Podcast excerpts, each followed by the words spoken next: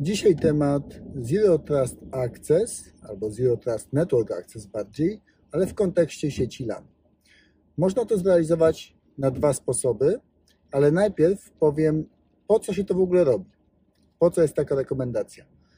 Zero Trust Network Access jest po to, żeby ograniczyć dostęp konkretnego użytkownika do minimalnej ilości zasobów, która jest potrzebna do tego, żeby wykonywał swoją pracę.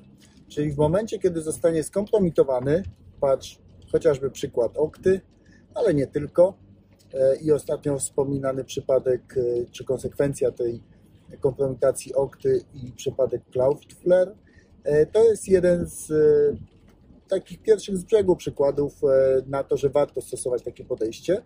Właśnie Cloudflare się chwali, że to podejście zastosował i w związku z tym ograniczył zasięg tego zdarzenia. No więc jeżeli chodzi o mm, e, tą konsekwencję, jeszcze wróćmy. Chodzi o to, że jeżeli zostanie skompromitowana stacja końcowa, zostaje na przykład pozyskany login, hasło albo dostęp zdalny do tej stacji, to pytanie, co ta stacja końcowa może osiągnąć? Bo potem, jeżeli się prowadzi dochodzenie, co zostało skompromitowane i do jakich danych e, miał ten atakujący dostęp, no to automatycznie mamy lepszą sytuację, jeżeli mamy bardziej ograniczony zakres systemów, do których dana osoba miała dostęp. E, w szczególności to się dotyczy e, tych użytkowników, którzy są takimi kontraktorami, czyli nie e, spełniają, czy też mają troszeczkę inne zasady niż taki typowy pracownik w naszej firmie. Nie kontrolujemy, krótko mówiąc, jego IT, tylko po prostu kupujemy usługę. Zwłaszcza w takich przypadkach to ograniczenie ma bardzo duże znaczenie i przykład ataku na Oktę właśnie pokazuje, że skompromitowany w tamtym przypadku był laptop czy urządzenie końcowe właśnie pracownika, który był kontraktorem. No i teraz dwa sposoby, które możemy zastosować do tego, żeby się zabezpieczyć, jeżeli chodzi o Zero Trust Network Access, czyli jak ograniczyć dostęp do konkretnych zasobów w LANie.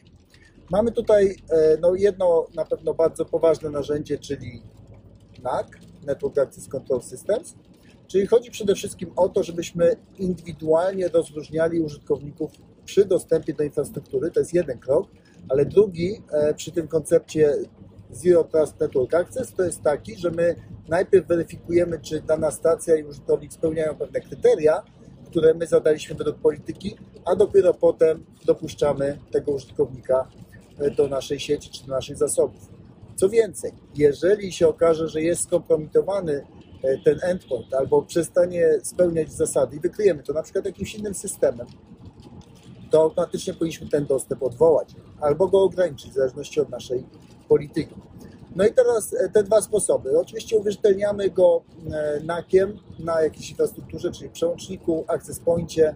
Tam stosujemy jakieś podstawowe kryteria bezpieczeństwa, jakieś ACL, które na przykład ograniczają dostęp do innych endpointów, które są w tym VLANie czyli taki lateral movement, czyli taki, bym powiedział, e, poziomy sposób komunikacji z innymi urządzeniami.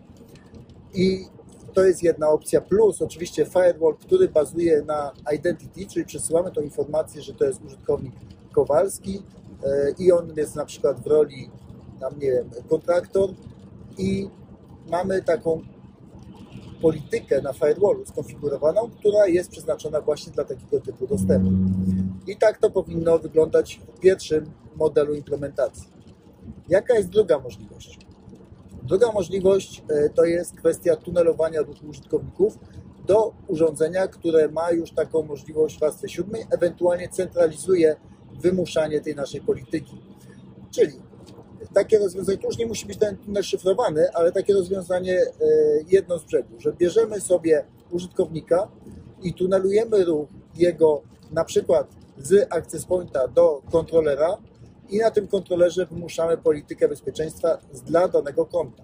Jedna możliwość. Druga możliwość, e, czy drugi przykład tej możliwości drugiego wariantu jest taki, że mamy podłączonego użytkownika do przełącznika, uwierzytelniamy go na tym przełączniku, ale z tego przełącznika tworzymy tunel, na przykład grę, który nam e, terminuje tego użytkownika na jakimś gatewayu, firewallu, E, jakimś kontrolerze bezprzewodowym, w zależności od tego, jaką technologię wykorzystujemy i na co e, postawiliśmy. Ale mamy ten tunel użytkownika e, tak wykreowany, że on zawsze wychodzi w tym jednym punkcie naszego tego wymuszania polityki. Oczywiście ten jeden punkt jest najczęściej klaster urządzeń, no bo tu już jest e, kwestia, że krytyczne są to rozwiązania, jeżeli wszystko tunelujemy do jakiegoś jednego e, takiego centralnego punktu i mamy tam możliwość wymuszania tej naszej polityki. Tu oczywiście mówię o takim najbardziej popularnym przypadku, który dzisiaj spotykamy, czyli mówimy o sytuacji takiej klasycznej, że mamy nasze aplikacje w data center. Tak? Nie mówimy tu na razie o rozwiązaniach chmurowych, to jest troszeczkę inny typ implementacji, trochę inny typ e, architektury i troszeczkę inne podejście trzeba zastosować do tego, żeby e, ten Zero Trust Network Access wymusić w takim środowisku chmurowym, do aplikacji chmurowych. Jeżeli masz jakieś pytania w tym temacie, to oczywiście e, pisz w komentarzu, chętnie odpowiem na nie i widzimy się, słyszymy w kolejnym odcinku.